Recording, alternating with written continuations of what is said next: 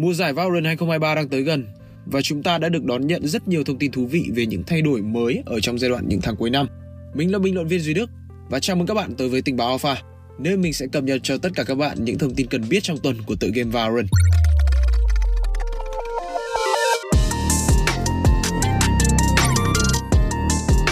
Các bạn đang nghe The Coda Podcast, nơi tổng hợp những thông tin đáng chú ý, những câu chuyện bên lề và tất cả những gì bạn cần cho nhịp sống esports mới.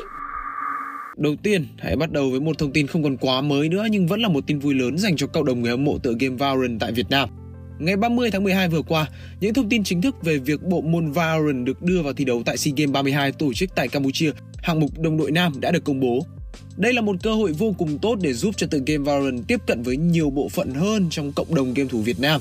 Bên cạnh đó cũng là cơ hội cho các tài năng trẻ đến từ Việt Nam được cạnh tranh và cọ sát tại đấu trường khu vực để mang về huy chương cho nước nhà.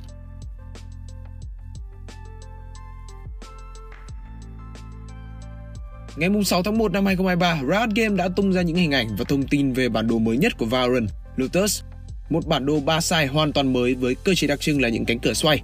Bên cạnh đó là cả những sự thay đổi trong lần quay trở lại của Split hứa hẹn sẽ mang lại một mùa giải vô cùng hấp dẫn với Valorant Esports năm 2023 khi trước đó Riot cũng đã công bố rằng Split cũng như Lotus sẽ thay thế Bai và Breeze trong map pool giai đoạn đầu năm 2023.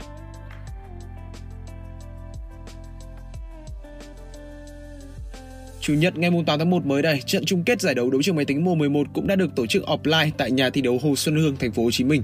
Sự kiện với sự góp mặt của rất nhiều các KOL trong cộng đồng Valorant Việt Nam đã thành công rực rỡ với kết quả chung cuộc là chiến thắng 3-2 trong trận chung kết tổng dành cho Viking 3T.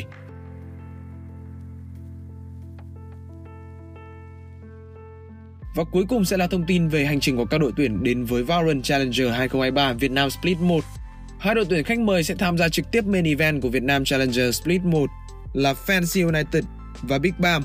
Hai cái tên có thể nói là giàu thành tích nhất của Valorant Việt Nam vẫn còn hoạt động cho tới thời điểm hiện tại.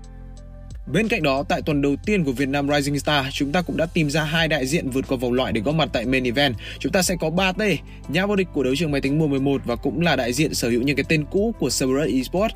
Một cái tên khác cũng sẽ tham dự tại main event của Challenger Việt Nam Split 1 là Team Lo-Fi. Một đại diện hoàn toàn mới hứa hẹn sẽ thổi những làn gió tươi trẻ vào Valorant Esports Việt Nam trong năm mới.